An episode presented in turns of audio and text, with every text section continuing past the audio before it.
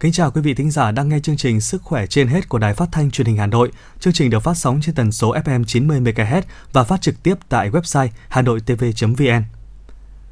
Thưa quý vị, những ngày cuối tháng 4, đầu tháng 5, Đông Anh là một trong những điểm nóng về dịch bệnh của Hà Nội, khi trên địa bàn có tới 4 ổ dịch có sự lây nhiễm trong cộng đồng, gồm thôn Lỗ Giao, xã Việt Hùng, khu tập thể ga Cổ Loa, xã Việt Hùng, thôn Bắc, xã Kim Nỗ và Bệnh viện Bệnh nhiệt đới Trung ương cơ sở 2, xã Kim Trung.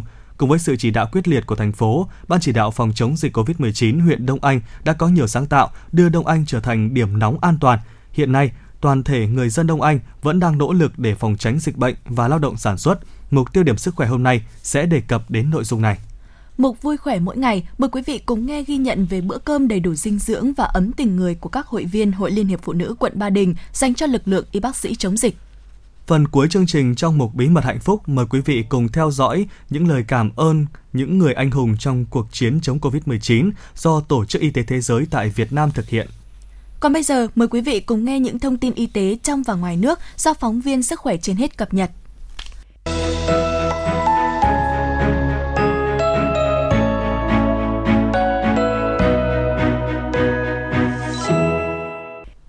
Thứ trưởng Bộ Y tế Trương Quốc Cường cho biết chính phủ có chủ trương khuyến khích tạo điều kiện cho các địa phương doanh nghiệp tìm kiếm nguồn đủ điều kiện nhập khẩu để nhập khẩu vaccine phòng COVID-19.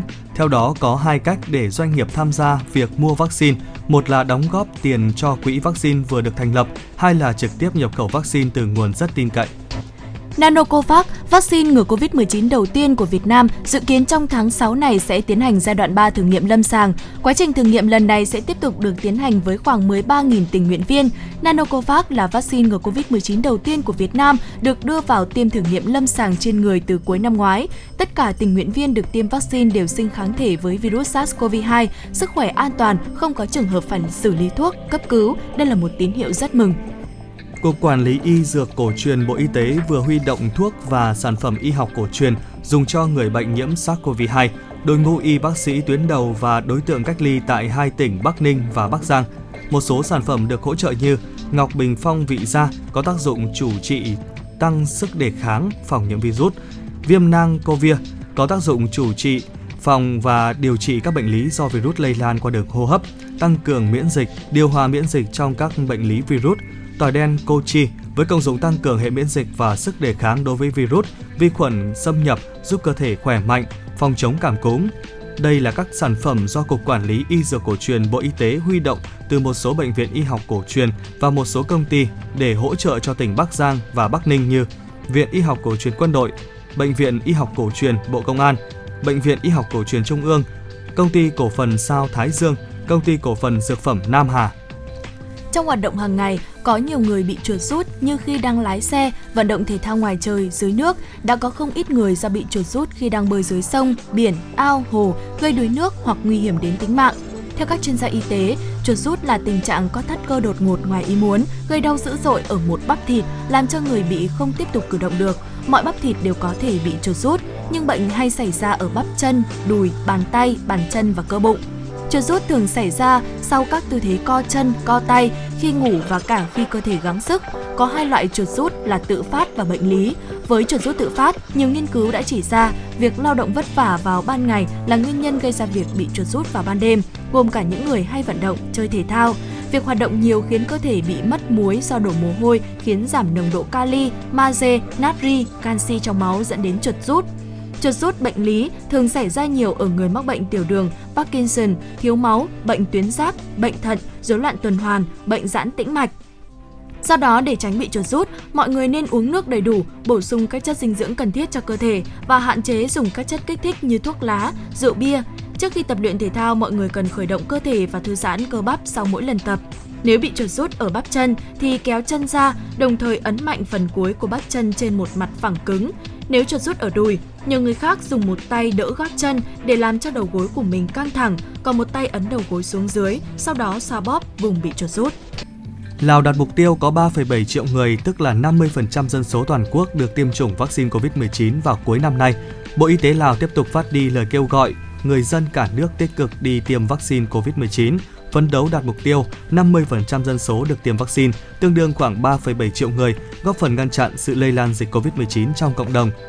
Theo đó, người dân muốn tiêm mũi 2 vaccine COVID-19 ở thủ đô Viêng Chăn có thể đăng ký trực tuyến để hẹn lịch tiêm ở hai địa điểm là Chùa Tàu, bản Đông Ba Lét và Trường Đại học Y khoa bản Đông Posi từ 9 giờ sáng đến 15 giờ chiều hàng ngày. Ngày 6 tháng 6, Lào ghi nhận 6 ca mắc mới từ 1.683 mẫu xét nghiệm thực hiện trong 24 giờ qua. Hiện đã có 16 trên 18 tỉnh thành của Lào có người nhiễm COVID-19, trong đó nhiều nhất là thủ đô Viêng Chăn với 921 ca. Hiện Lào đã sẵn sàng cung ứng đủ vaccine Sinopan để tiêm mũi thứ 2 sau 3 đến 4 tuần và vaccine AstraZeneca để tiêm mũi thứ 2 sau 8 đến 12 tuần. Với hơn 100.000 liều vaccine Pfizer vừa được viện trợ từ cơ chế COVAX, Lào sẽ triển khai tiêm mũi đầu tiên cho người dân thủ đô Viêng Chăn từ ngày 15 tháng 6 mới. Trước mắt, ưu tiên cho người trên 60 tuổi hoặc những người mắc bệnh lý nền. Theo quy định phòng dịch mới công bố hôm 5 tháng 6, người dân thủ đô Viêng Chăn nếu đã tiêm đủ 2 mũi vaccine COVID-19 sẽ được đi đến các tỉnh khác mà không cần phải xin phép hoặc cách ly. Hiện đã có hơn 600.000 người dân Lào được tiêm mũi đầu tiên, hơn 200.000 người được tiêm mũi 2 vaccine COVID-19. Lào đặt mục tiêu có 3,7 triệu người, tức 50% dân số toàn quốc được tiêm chủng vaccine COVID-19 vào cuối năm nay.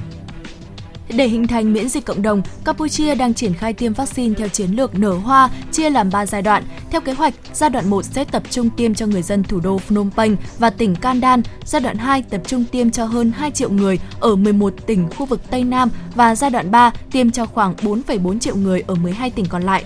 Campuchia đã ký hợp đồng mua hơn 20 triệu liều vaccine, chủ yếu là vaccine Sinovac của Trung Quốc. Trong tháng 6 này, Campuchia sẽ nhận thêm 4,5 triệu liều và đây cũng là thời điểm nước này hoàn thành tiêm trên địa bàn thủ đô Phnom Penh để chuyển sang tiêm cho tỉnh Kandal. Trong chiến lược tiêm vaccine cho hơn 10 triệu người từ 18 tuổi trở lên, Campuchia cũng ưu tiên tiêm trước cho khoảng 6 triệu người ở các thành phố, thị xã, khu công nghiệp, nhà máy là những khu vực đông người trên cả nước, sau đó mới mở rộng đến các vùng nông thôn. Chiến lược tiêm vaccine COVID-19 ở Campuchia cho khoảng hơn 10 triệu người để đảm bảo đạt được miễn dịch cộng đồng, dự kiến sẽ hoàn thành vào cuối năm 2021 hoặc đầu năm 2022. Vì không đủ chỗ chôn cất, những bình tro cốt nạn nhân COVID-19 của Ấn Độ được mang đến bên bờ sông Hằng để làm nghi lễ, sau đó sẽ thả xuống sông. Một trong những vấn đề nan giải là sau khi hỏa táng những thi thể bệnh nhân qua đời vì COVID-19, có rất nhiều tro cốt không thừa nhận chưa được xử lý, được bọc trong tấm vải trắng và chỉ được đánh số thứ tự. Hàng chục chiếc bình đất sét không có người nhận vẫn được xếp tại lò hỏa táng Sumanahalli ở ngoại ô thành phố Bangalore, Ấn Độ. Những bình tro cốt này được gom vào các lò hỏa táng tại địa phương, lên đến 1.200 bình đều là tro cốt bệnh nhân COVID-19 vì không đủ chỗ chôn cất. Những chiếc bình này sẽ được mang đến bên bờ sông Hằng để được làm nghi lễ, sau đó sẽ được thả xuống sông. Người Ấn Độ tin rằng việc ngâm hoặc giải tro trong dòng nước của một con sông được coi là linh thiêng như sông Hằng sẽ giải thoát linh hồn của người đã khuất. Tổ chức Y tế Thế giới đã hợp tác một số công ty công nghệ phát triển một dịch vụ y tế thông minh sử dụng trí tuệ nhân tạo để hỗ trợ cai thuốc lá trong đại dịch. Theo các chuyên gia, bỏ thuốc lá là vô cùng quan trọng bởi những người hút thuốc có nhiều khả năng bị COVID-19 nặng hơn so với những người không hút. Florence được kỳ vọng tạo ra sự khác biệt khi có thể vượt qua các rào cản của đại dịch, cung cấp hỗ trợ cai nghiện rất cần thiết cho hàng triệu người mong muốn vượt qua cơn nghiện thuốc lá cả về thể chất lẫn tinh thần. Florence được lập trình có các cuộc đối thoại ngắn với người thông qua giọng nói hoặc văn bản. Bằng cách này, cô giúp người đối thoại có được những bước đầu tiên để từ bỏ thuốc lá, mang lại cho họ sự tự tin để đạt được mục tiêu của mình. Cô đồng thời còn có thể cung cấp cho người đối thoại các chương trình cai nghiện kỹ thuật số do WHO triển khai, như đường dây bỏ thuốc miễn phí, ứng dụng và dịch vụ nhắn tin văn bản có sẵn ở quốc gia của họ. Không chỉ vậy, Florence còn có khả năng xử lý và phản hồi thông tin âm thanh, hình ảnh và văn bản do người dùng cung cấp. Trước mắt, cô có thể trả lời các cuộc đối thoại bằng tiếng Anh và trong tương lai không xa, cô sẽ nói được nhiều thứ tiếng khác như tiếng Ả Rập, Trung Quốc, Pháp, Nga và Tây Ban Nha. Hiện tại, 29 quốc gia đang hợp tác với WHO để hỗ trợ cai nghiện thuốc lá thông qua các chiến dịch nâng cao nhận thức quốc gia, đặc biệt là bằng các công cụ kỹ thuật số mới. Trong vòng 24 giờ qua, Philippines ghi nhận thêm hơn 7.000 ca mắc COVID-19, nâng tổng số của cả nước lên 1,3 triệu trường hợp. Đây là số ca mắc COVID-19 hàng ngày cao nhất khu vực Đông Nam Á hiện nay. Các quan chức Philippines đã ghi nhận sự gia tăng các ca mắc COVID-19 tại tâm dịch Manila và các vùng phụ cận. Chính phủ Philippines đã quyết định chuyển đổi chiến lược tăng tốc tiêm chủng vaccine COVID-19. Bộ trưởng Bộ Y tế Francisco Duque cho biết chính phủ Philippines đặt mục tiêu tiêm chủng cho 70 triệu dân trước cuối năm nay để đạt miễn dịch cộng đồng, song các vấn đề về nguồn cung và sự do dự mua sắm đã cản trở dòng vaccine. Bên cạnh đó, dữ liệu của lực lượng đặc nhiệm chống COVID-19 của chính phủ mới đây cũng cho thấy 50% người nhận vaccine không quay lại để tiêm liều thứ hai. Đó là những lý do khiến chính phủ Philippines chuyển mục tiêu tiêm chủng từ đạt miễn dịch cộng đồng sang bảo vệ dân số trong bối cảnh số ca mắc và tử vong do COVID-19 liên tục tăng trong thời gian gần đây. Đặc khu hành chính Hồng Kông, Trung Quốc vừa ghi nhận ca mắc mới COVID-19 lây nhiễm trong cộng đồng đầu tiên sau 42 ngày. Đây được coi là một trong 3 đột biến đáng lo ngại nhất của các đại biến thể virus SARS-CoV-2 bởi nó làm tăng khả năng bám dính của virus với tế bào vật chủ, tăng tốc độ lây truyền lên tới 70%. Theo nhóm nghiên cứu của Đại học Bách khoa Hồng Kông, đây là trường hợp đầu tiên mắc đột biến gen N501Y mà không rõ nguồn lây tại Hồng Kông, Trung Quốc. Nồng độ virus ở ca bệnh này cao gấp 1.000 lần so với những bệnh nhân nhiễm nhóm biến thể phát hiện lần đầu ở Nam Phi. Giới chức y tế Hồng Kông, Trung Quốc đang cố gắng truy tìm nguồn lây của ca bệnh này để nhanh chóng khoanh vùng, dập dịch.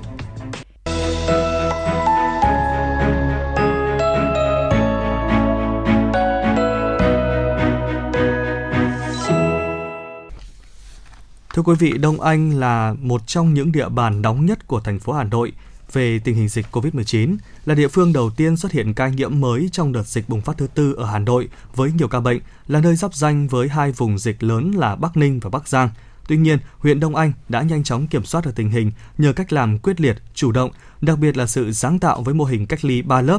Những pháo đài chống dịch được kiểm soát chặt chẽ đã giúp Đông Anh trở thành điểm sáng cho công tác phòng chống dịch bệnh của cả nước.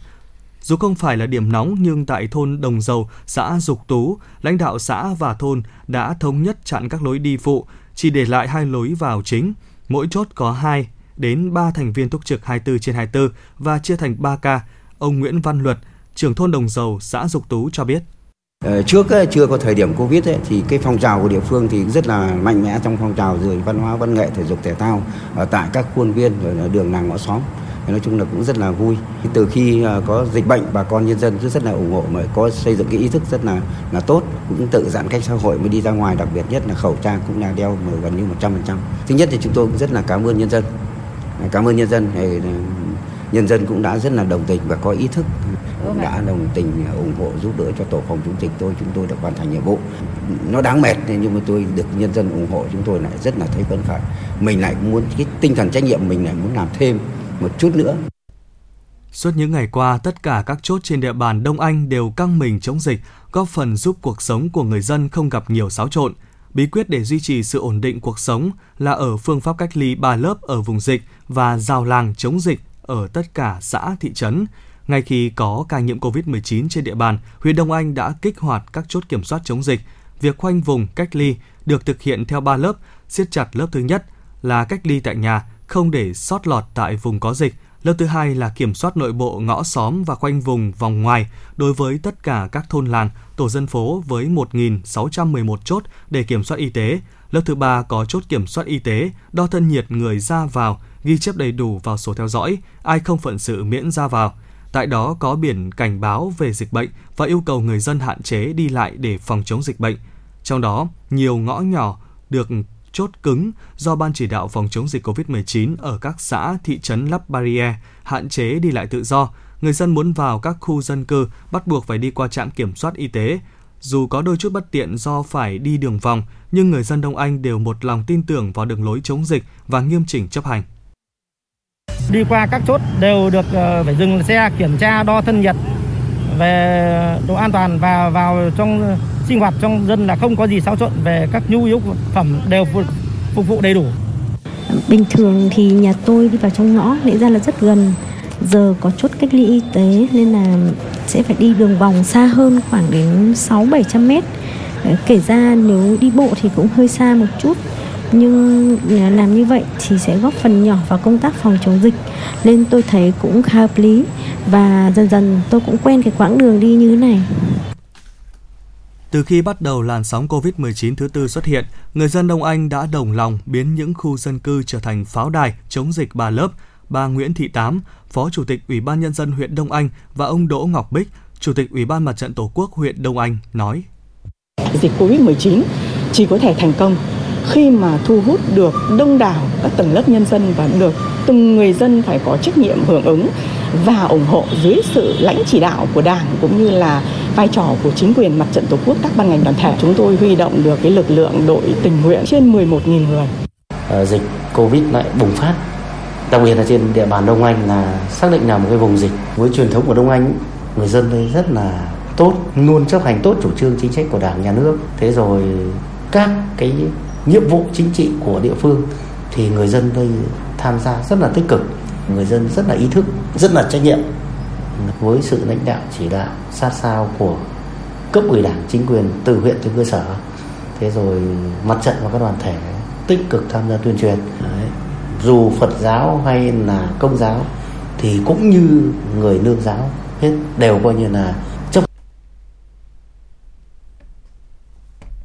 Nếu so với những đợt dịch trước, trong đó có cả hình thức giãn cách xã hội diện rộng mà chúng ta thực hiện, thì hiện nay với kinh nghiệm thực tiễn và cách tính toán khoa học, sáng kiến cách ly 3 lớp mà huyện Đông Anh đã làm cho thấy tính hiệu quả cao. Mặc dù có tới 4 điểm dịch COVID-19 và thực hiện phong tỏa, nhưng nhờ cách làm sáng tạo, huyện Đông Anh vẫn kiểm soát tốt tình hình và thực hiện hiệu quả mục tiêu kép. Với mô hình sáng tạo trong thực hiện cách ly, kiểm soát dịch bệnh, 3 tập thể và 4 cá nhân ở huyện Đông Anh, thành phố Hà Nội vừa được Thủ tướng Chính phủ tặng bằng khen. Chính sự dám nghĩ, dám làm, dám chịu trách nhiệm của người đứng đầu cùng với sự bài bản, quyết tâm, đồng lòng của Đảng bộ, chính quyền và nhân dân toàn huyện đã khiến Đông Anh trở thành điểm sáng cho công tác phòng chống dịch bệnh. Dịch bệnh vẫn đang diễn biến phức tạp, những mầm bệnh vẫn có thể lẩn khuất trong cộng đồng. Do vậy, thời điểm này, Đông Anh vẫn luôn chủ động và sẵn sàng ứng phó với dịch bệnh ở mức độ cao nhất.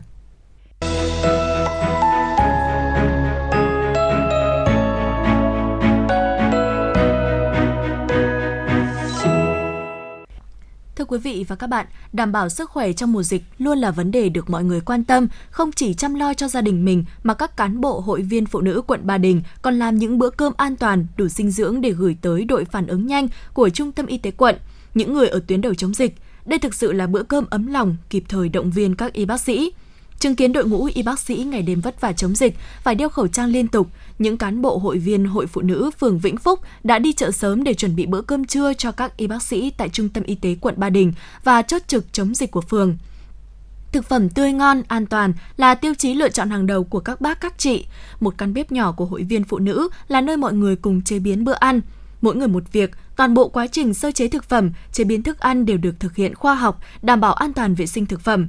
Anh Ngô Tiến Dũng, phường Vĩnh Phúc, quận Ba Đình và bà Ngô Thủy Linh, Chủ tịch Hội Liên hiệp Phụ nữ phường Vĩnh Phúc, quận Ba Đình nói.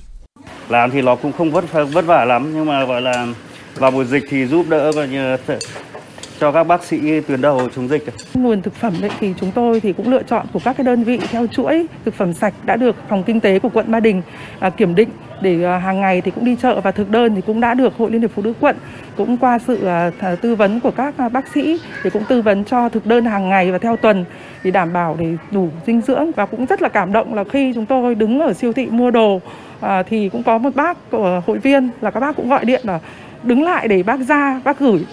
Có bác thì ra gửi tiền mặt để mua giúp, có bác thì mua chanh leo, có bác thì mua dứa để ủng hộ. Bữa cơm có đa dạng các món như cá rán, sườn xào chua ngọt, trứng rán, đỗ xào thịt bò, canh rau ngót nấu với thịt băm và nước dứa ép. Thực đơn mỗi ngày được thay đổi liên tục, đảm bảo dinh dưỡng. Bằng những hành động thiết thực và cụ thể, mỗi cán bộ hội viên phụ nữ cũng chính là những tuyên truyền viên tích cực trong công tác phòng chống dịch COVID-19, tạo sự lan tỏa về ý thức trách nhiệm trong cộng đồng. Những hành động chia sẻ, chung tay giữ gìn, bảo vệ môi trường sống và sức khỏe người dân của các cấp hội phụ nữ đã góp phần phòng chống dịch hiệu quả trên địa bàn thủ đô. Bà Đào Thị Giang, hội viên Hội Liên hiệp Phụ nữ phường Vĩnh Phúc, quận Ba Đình và chị Cao Thị Minh Thủy, khoa xét nghiệm Trung tâm Y tế quận Ba Đình nói. Cái vất vả của chúng tôi cũng không thấm gì so với lại các y bác sĩ ở tuyến đầu. Nên là chị em chúng tôi thì rất là cố gắng và rất là vui vẻ. Công việc của bọn em thì rất là vất vả đấy, không cần nói các anh chị cũng biết là nắng nôi như thế này thì bọn em nhận được sự quan tâm của hội phụ nữ thì bọn em rất là vui và cảm thấy rất là hạnh phúc ạ. Từ khi dịch Covid-19 bùng phát, đội phản ứng nhanh của Trung tâm Y tế quận Ba Đình luôn căng mình cùng lực lượng y tế chống dịch. Trong thời tiết nắng nóng, công việc vô cùng vất vả, thường xuyên có những bữa ăn vội vã, không đúng giờ, có khi là uống tạm hộp sữa để tiếp tục làm việc. Vì vậy, những bữa cơm nóng sốt như thế này thực sự mang đến nguồn động viên tinh thần to lớn để các nhân viên y tế hoàn thành nhiệm vụ. Sức lan tỏa mạnh mẽ từ những hoạt động ý nghĩa này đã huy động được sự ủng hộ và tham gia tích cực của nhiều doanh nghiệp, cá nhân trên địa bàn. Những ngày qua, cùng với sự vào cuộc của cả hệ thống chính trị, các cấp hội Liên hiệp Phụ nữ thành phố Hà Nội nói chung và các cấp hội phụ nữ trên địa bàn quận Ba Đình nói riêng đã triển khai nhiều hoạt động góp phần phòng chống dịch COVID-19. Các cấp hội đã có nhiều việc làm ý nghĩa, ghi dấu ấn riêng về sự đóng góp của lực lượng hội viên phụ nữ với cộng đồng.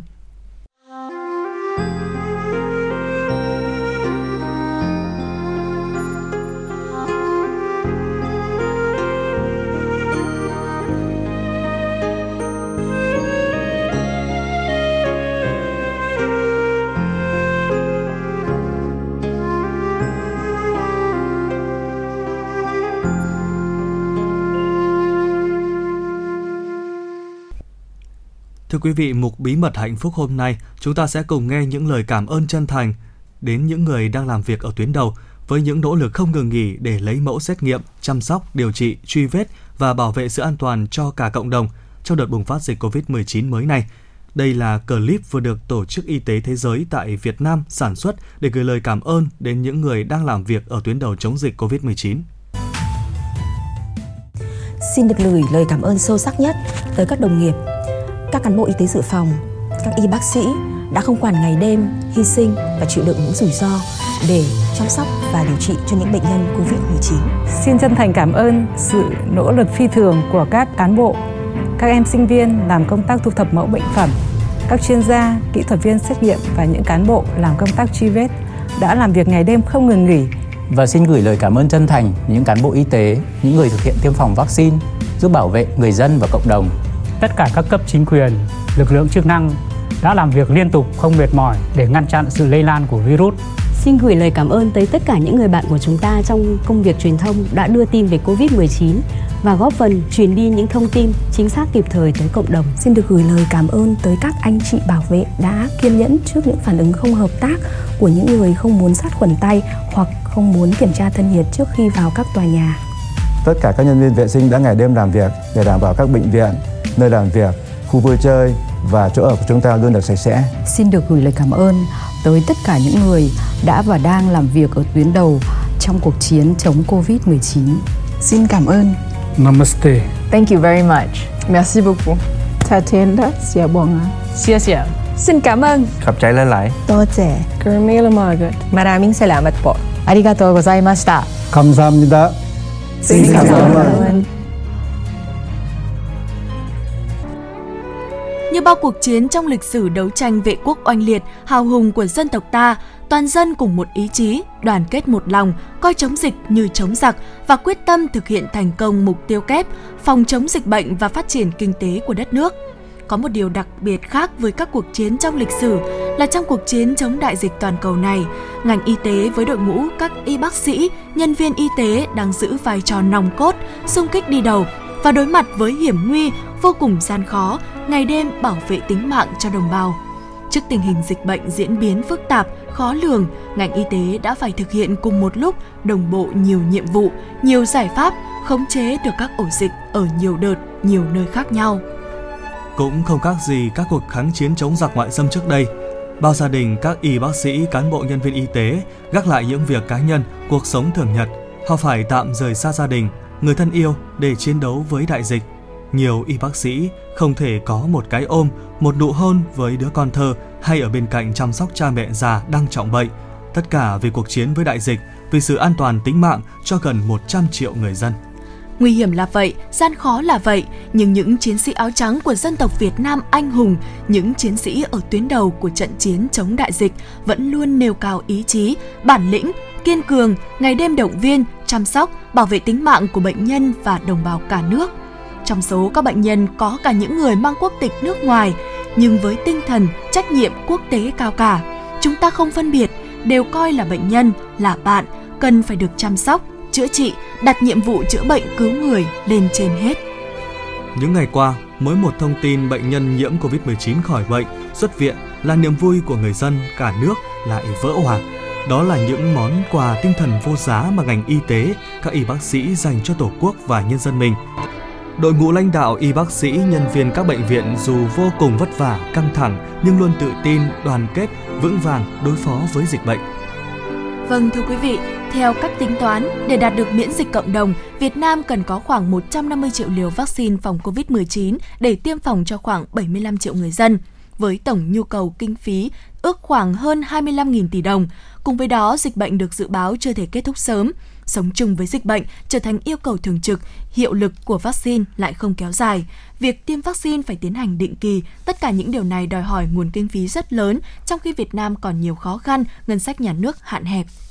Trong bối cảnh đó, Chính phủ đã quyết định thành lập Quỹ vaccine phòng chống COVID-19 với mục tiêu tiếp nhận, quản lý, sử dụng các nguồn tài trợ, hỗ trợ, đóng góp trong nước và ngoài nước để cùng với nguồn lực ngân sách nhà nước mua, nhập khẩu vaccine, nghiên cứu, sản xuất vaccine trong nước để tiêm chủng cho người dân, bảo đảm nguồn tài chính bền vững cho việc tiêm vaccine phòng COVID-19. Quan điểm của Chính phủ, Thủ tướng Chính phủ là mọi khoản kinh phí đóng góp, dù nhiều hay ít, mọi lời góp ý, mọi sự ủng hộ cho công cuộc phòng chống COVID-19 nói chung và cho Quỹ vaccine phòng COVID-19 nói riêng đều được nâng niu, trân trọng. Hy vọng rằng sẽ có nhiều hơn nữa các tổ chức, doanh nghiệp, cá nhân tham gia ủng hộ Quỹ vaccine để mục tiêu đạt miễn dịch cộng đồng của Việt Nam sớm trở thành hiện thực và để những người anh hùng chống COVID-19 sẽ được trở lại với cuộc sống bình thường. Rất cảm ơn quý vị đã đồng hành cùng chúng tôi trong 30 phút vừa qua. Chương trình hôm nay do biên tập viên Hoa Mai, kỹ thuật viên Bích Hoa cùng các phát thanh viên Thủy Linh, Tuấn Anh thực hiện. Xin kính chào và hẹn gặp lại quý vị và các bạn.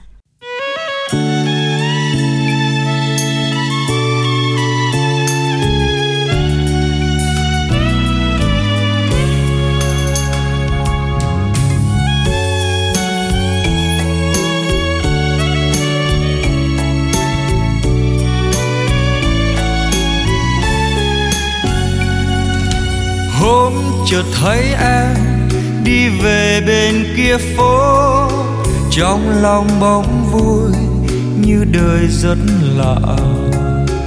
Tôi tìm thấy tôi theo từng gót xa, làm lời hát ca trên đường đi.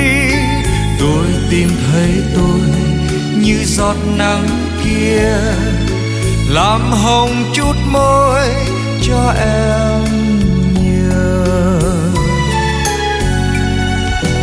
Môi thiên đường hót chim quyên, ôi tóc trầm ướp vai thơm. Ta nghe đời rất mênh mông, trong chân người bước chậm.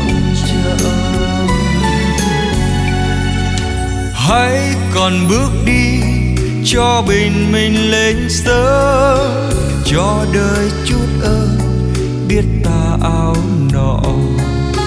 Em là phấn thơm cho rừng chút hương, làm lời hát ca cho trần gian. Dưới đường phố kia có người nhớ em, nằm mộng suốt đêm trong thiên